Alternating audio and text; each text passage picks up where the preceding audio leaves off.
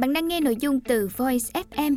Hãy lên App Store, tìm V O I Z và cài đặt ngay để tận hưởng hơn 10.000 nội dung chất lượng cao có bản quyền nhé.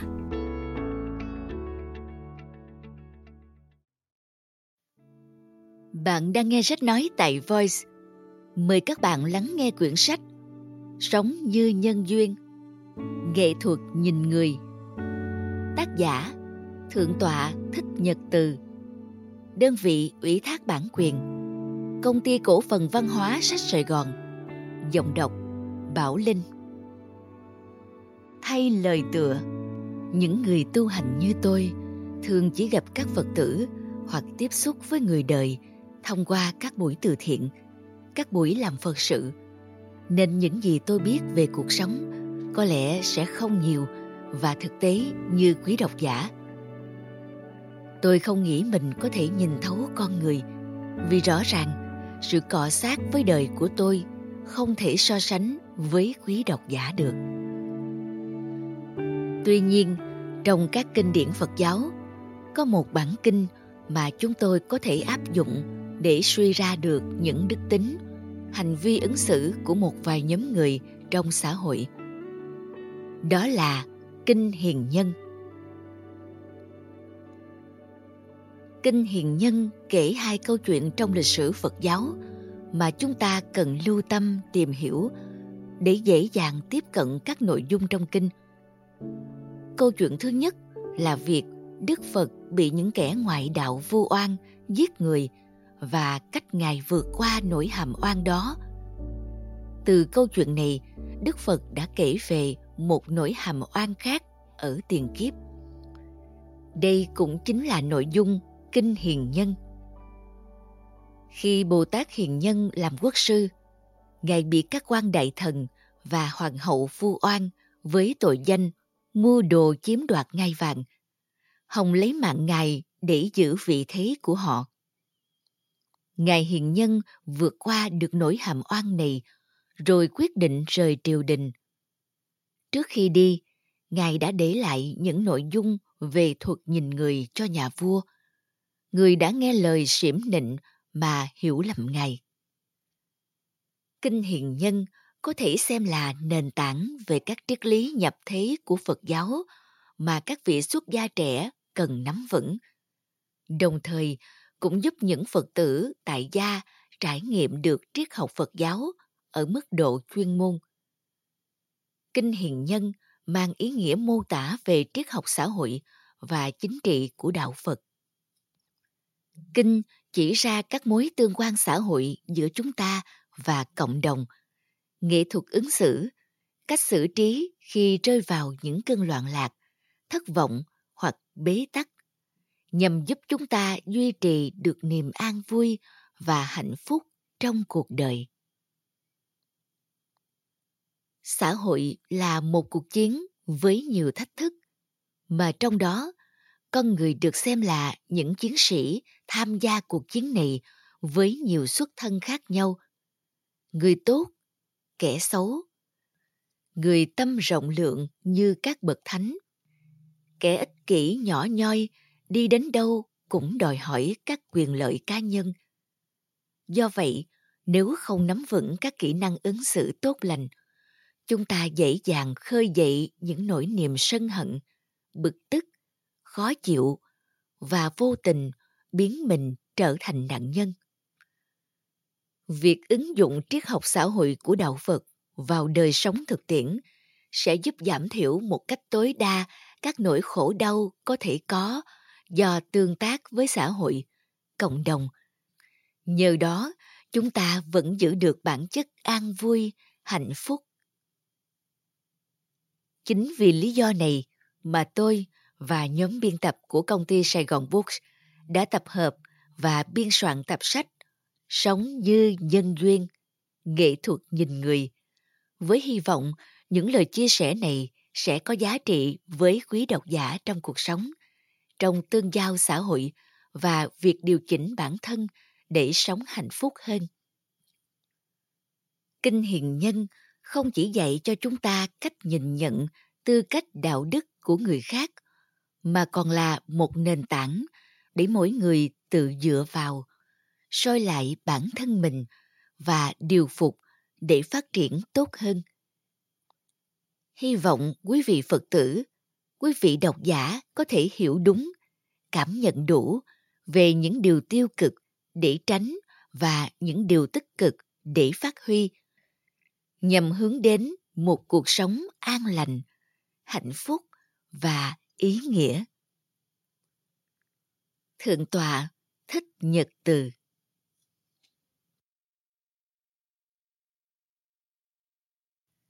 Dẫn nhập về bồ tát hiền nhân. Trong phần đầu của kinh hiền nhân, sau khi hóa giải được việc hàm oan của mình, đức phật nhân đó kể lại câu chuyện về sự tu hành của ngài trong kiếp trước thuở xưa, có một nước tên là bồ lân nại. Người dân đông đúc, cuộc sống phồn thịnh. Trong nước có một người tên là cù đàm, tài trí thông minh bậc nhất. Ông có ba người con. Người con út có một dung mạo đoan chính, khả ái không ai bằng, tên gọi là hiền nhân. Hiền nhân thuở nhỏ rất chăm chỉ học hành lớn lên tài nghệ hơn người. Lầu thông kinh sử và có đức hạnh đặc biệt. Hiền nhân tánh từ bi lại rõ được tai nạn, họa phúc, bào chế thuốc men, không có gì là không biết. Sau khi ông cụ đàm qua đời, hai người anh của hiền nhân trở nên tham lam, ích kỷ, ganh tị. Riêng hiền nhân xin phép mẹ xuất gia học đạo chẳng bao lâu, đã giác ngộ được tự tâm và đã trừ được năm món dục lạc. Mắt không còn tham đắm các hình sắc trần gian. Tay không còn tham đắm các âm thanh hấp dẫn. Mũi không nhiễm các mùi hương ngây ngất. Lưỡi không ưa các vị ngon. Thân không còn đam mê lụa là và các cảm giác êm dịu nhờ sự giác ngộ của mình. Hiền nhân đã có nhiều đóng góp cho các quốc gia, các cộng đồng ở những nơi mà ông có cơ hội phụng sự. Tôi xin phép ngắt câu chuyện ở đoạn này để cùng mở rộng cho quý độc giả thấy cách dẫn gián tiếp này, cho thấy đức phật rất khéo. Xuất thân của ngài là một nhà chính trị với vai trò là thái tử của nước Sakura.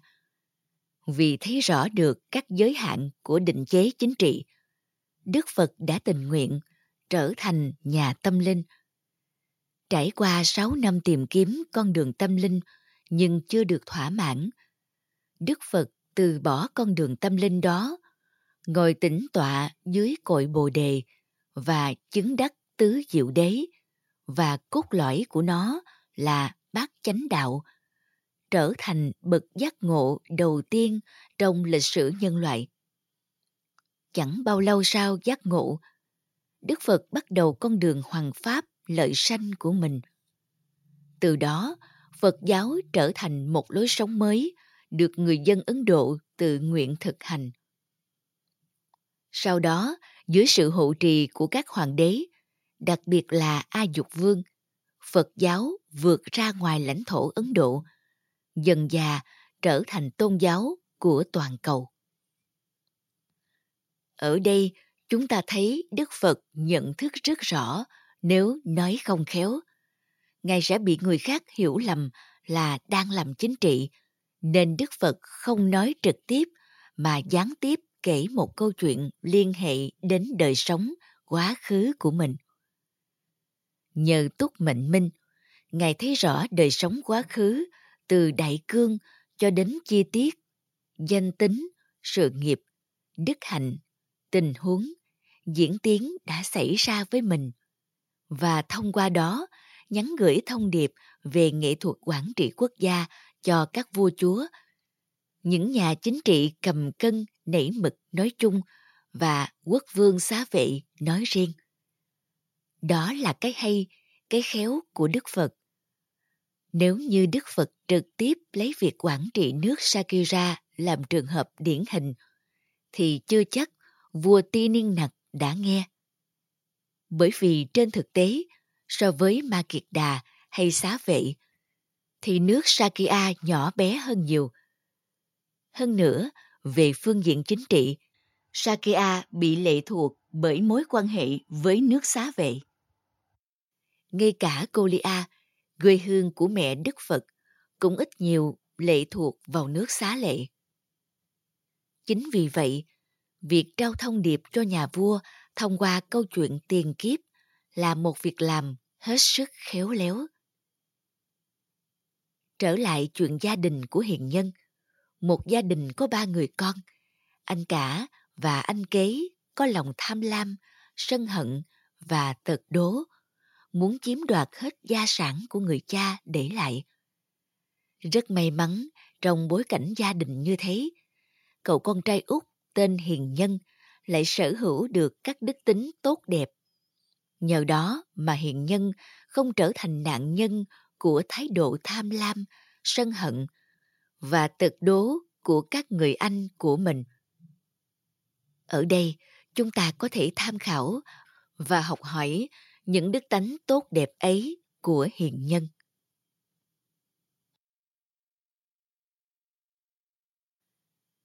Tài trí hơn người, lầu thông kinh sử. Có một điều mà phần lớn chúng ta dễ dàng nhận ra là nếu không có kiến thức thì chúng ta khó mà phục vụ tốt cho gia đình, xã hội, cộng đồng hay đất nước. Các lối ứng xử theo kinh nghiệm cá nhân phần lớn ít mang tới hiệu quả cao. Lào thông kinh sử ở đây được hiểu là nắm rõ nghệ thuật quản trị quốc gia, nắm rõ kiến thức và phương pháp trong các lĩnh vực, ngành nghề cụ thể. Thiếu kiến thức và phương pháp thì dù có thiện chí chúng ta cũng chẳng đóng góp gì nhiều thậm chí thừa nhiệt tình mà thiếu tri thức còn có thể bị xem là sự phá hoại. Muốn lào thông kinh sử thì phải tài trí hơn người. Tài trí hơn người có thể là kết quả của biệt nghiệp trong quá khứ, hoặc cũng có thể là kết quả của việc nỗ lực, rèn luyện có phương pháp trong hiện tại. Nhờ nỗ lực đúng phương pháp, nhiều người trở nên tài giỏi hơn người khác, thậm chí giỏi hơn cả thầy của họ có thể mọi người từng nghe qua việc Steve Jobs, một nhà tiên phong trong công nghiệp kỹ thuật số hiện đại, từng bị các đồng nghiệp và những kẻ dưới trướng loại ra khỏi công ty Apple, nơi mà ông có công sáng lập và điều hành sau một số biến cố trong kinh doanh. Sau đó, ông đã một mình sang Ấn Độ và tìm đến đạo Phật. Ông học thiền, chuyển hóa cảm xúc, giải quyết những vấn đề bế tắc. Quay lại, ông tiếp tục nỗ lực và thành công.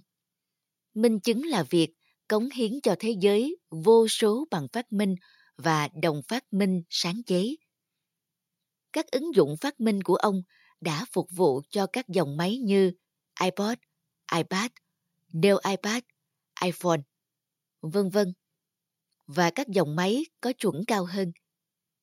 Hiện có gần 3 tỷ trong số gần 7 tỷ người trên hành tinh này sử dụng các ứng dụng do ông khám phá. Đó là những ứng dụng mang tính hiện đại nhằm cải thiện và phục vụ nhu cầu đời sống rất cao của con người. Rõ ràng, nếu Steve Jobs là người không có tài năng, suy nghĩ thiếu sáng suốt, biến cố đó có thể đã quật ngã ông, biến ông thành kẻ thất bại. Tuy nhiên, vì là người có bản lĩnh, có tài năng, biết nắm bắt xu hướng của thế giới, ông đã biến thất bại thành thành công một cách ngoạn mục. Trong nhiều kinh, Đức Phật nói trí tuệ là tài sản của bậc thánh.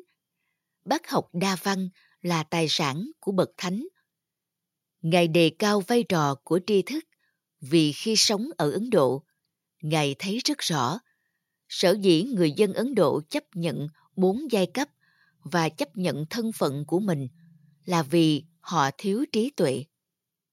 Do thiếu trí tuệ Thiếu hiểu biết, họ đã bị các thành phần cao cấp trong xã hội lợi dụng bằng cách truyền bá rằng các giai cấp trong xã hội đều do Phạm Thiên sanh ra.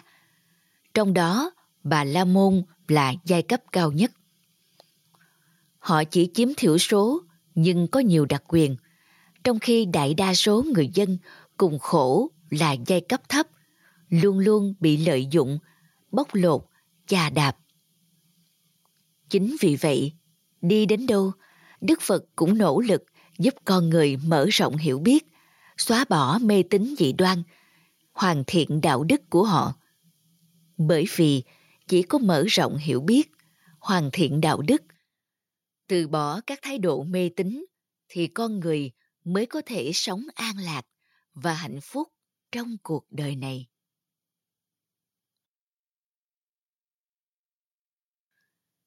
Đức hạnh và nhân cách đặc biệt hơn người. Kiến thức là yêu cầu không thể thiếu trong sự nghiệp dấn thân phụng sự, nhưng nhân cách hay đức hạnh lại là yếu tố có thể giúp chúng ta thăng hoa trong sự nghiệp ấy.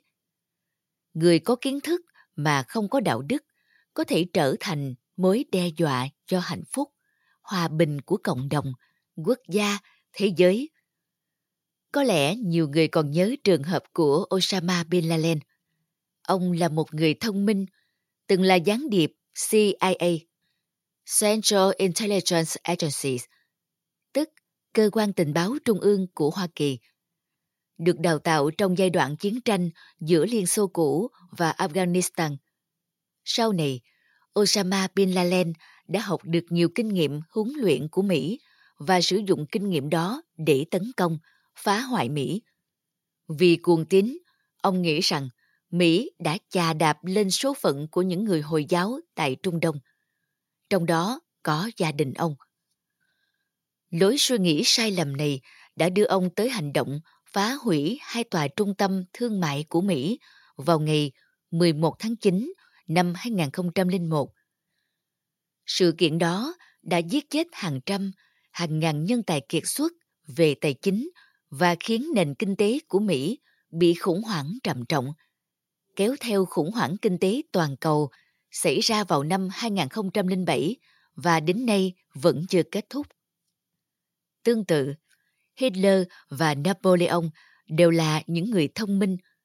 Họ rất giỏi về quân sự, về chiến lược, chiến thuật, nhưng sự thông minh, tài giỏi của họ không phục vụ cho mục đích hòa bình, mà phục vụ cho chiến tranh. Việc làm đó gây ra tổn thất rất lớn về tính mạng con người, kéo theo hàng loạt các tổn thất khác mà đến nay nhìn lại, người ta vẫn chưa hết kinh hoàng hay những người tạo ra các phần mềm virus hủy hoại hệ thống an ninh mạng toàn cầu, an ninh ngân hàng, an ninh các tổ chức đều là những người thông minh vượt trội hơn những người bình thường. Tuy nhiên, sự thông minh đó chỉ phục vụ cho đam mê, lợi ích của họ, còn người khác phải gánh lấy hậu quả mà họ gây ra. Tất cả các ví dụ trên cho thấy có tài trí mà không có đạo đức thì trở thành kẻ phá hoại. Thay vì sử dụng sự thông minh, tri thức, hiểu biết của mình phục vụ cho các quyền lợi công ích, họ lại thỏa mãn niềm vui của mình trên các nỗ lực hủy hoại, khủng bố và làm tổn hại đời sống của người khác. Là một người học phật, ngoài việc học hỏi tri thức, chúng ta nên rèn luyện, trao dồi nhân cách, đạo đức.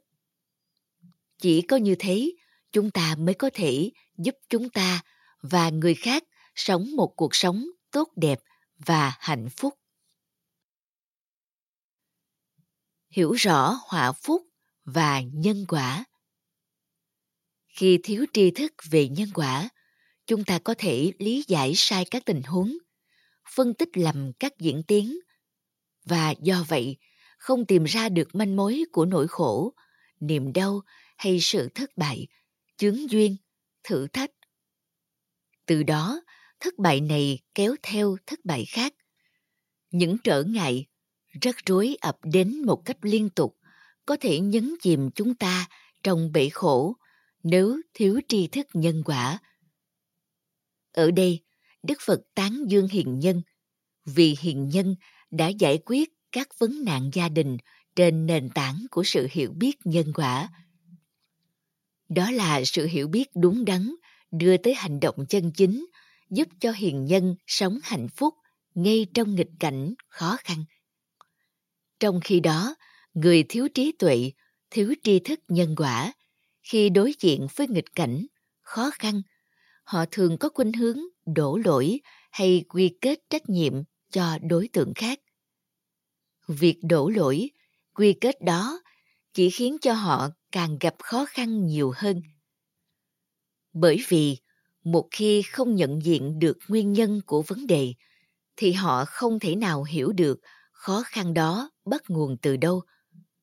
Và như thế, họ không thể có các giải pháp đúng đắn để giải quyết vấn đề. Khó khăn, khổ đau vì thế không được giải quyết nên càng ngày càng lớn hơn học hỏi ngài hiền nhân. Chúng ta cố gắng phát huy trí tuệ hay hiểu biết về nhân quả. Vì trí tuệ này là chìa khóa giúp con người tháo gỡ các khó khăn trong cuộc sống. Chúng ta sẽ không còn đổ lỗi hay quy kết trách nhiệm cho người khác mỗi khi đối diện với nghịch cảnh khó khăn, mà luôn luôn có thái độ tìm hiểu nguyên nhân của vấn đề. Từ đó giải quyết các nghịch cảnh khó khăn một cách hiệu quả. Vượt qua sự sân hận. Hiền nhân có tâm rộng lượng, sống chung với hai người anh tham lam, ích kỷ, ganh tị, nhưng vẫn không bị nỗi khổ đau chi phối. Có lẽ hiền nhân hiểu rõ đó là những giới hạn của con người do còn tham, sân, si cho nên, thay vì thù hận các anh của mình, hiền nhân vẫn vui vẻ và chọn cho mình con đường xuất gia, học đạo, giác ngộ tự tâm. Cách ứng xử này cho thấy hiền nhân là một người có trí tuệ, có hiểu biết. Nhờ có trí tuệ, hiểu biết, hiền nhân dễ dàng vượt qua được các cảm xúc và thái độ sân hận, si mê vốn là trở ngại lớn cho con đường tu học, phát triển tâm linh. Thông thường, trong cuộc sống, nếu thiếu trí tuệ, thiếu hiểu biết, khi đối diện với những tình huống như tình huống của hiện nhân, chúng ta khó lòng kiềm chế được sân hận. Và vì sân hận nên chúng ta sẽ có thể tạo ra khổ đau cho mình và cho người khác đó là điều diễn ra phổ biến trong cuộc sống. Ở đời, khi có đủ điều kiện, người ta thường tìm kiếm các cơ hội hưởng thụ cuộc sống. Có người mua nhà cửa, có người mua xe cộ hay các phương tiện hưởng thụ khác. Rất ít người dấn thân vào con đường phát triển tâm linh.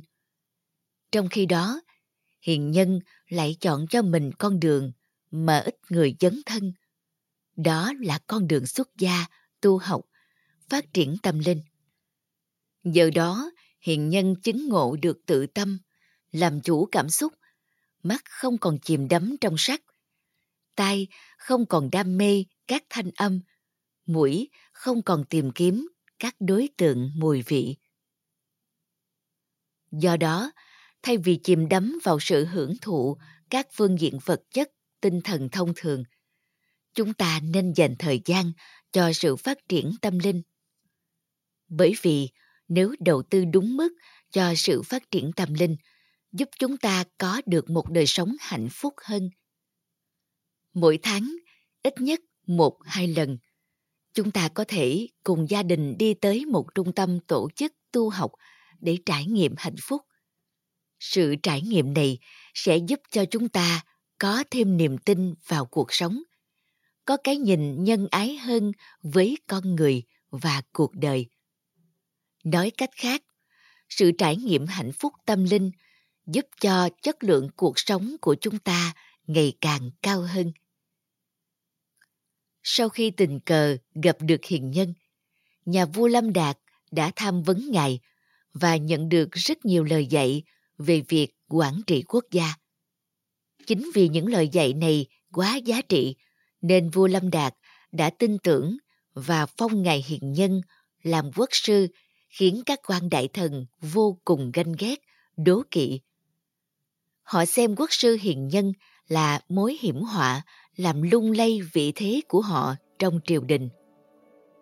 Chính vì thế, các quan đại thần cùng hoàng hậu âm mưu đổ oan cho ngài hiền nhân có ý thông dâm với hoàng hậu và muốn chiếm đoạt ngôi vua khiến nhà vua cũng sinh lòng ghen ghét hiền nhân.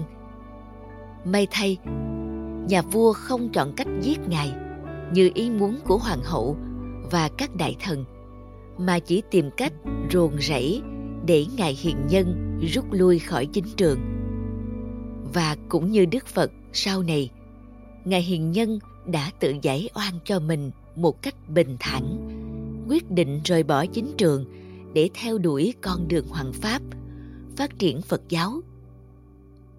Trước khi rời khỏi cung, mặc cho nhà vua đã nhiều lần nài nỉ ngài ở lại.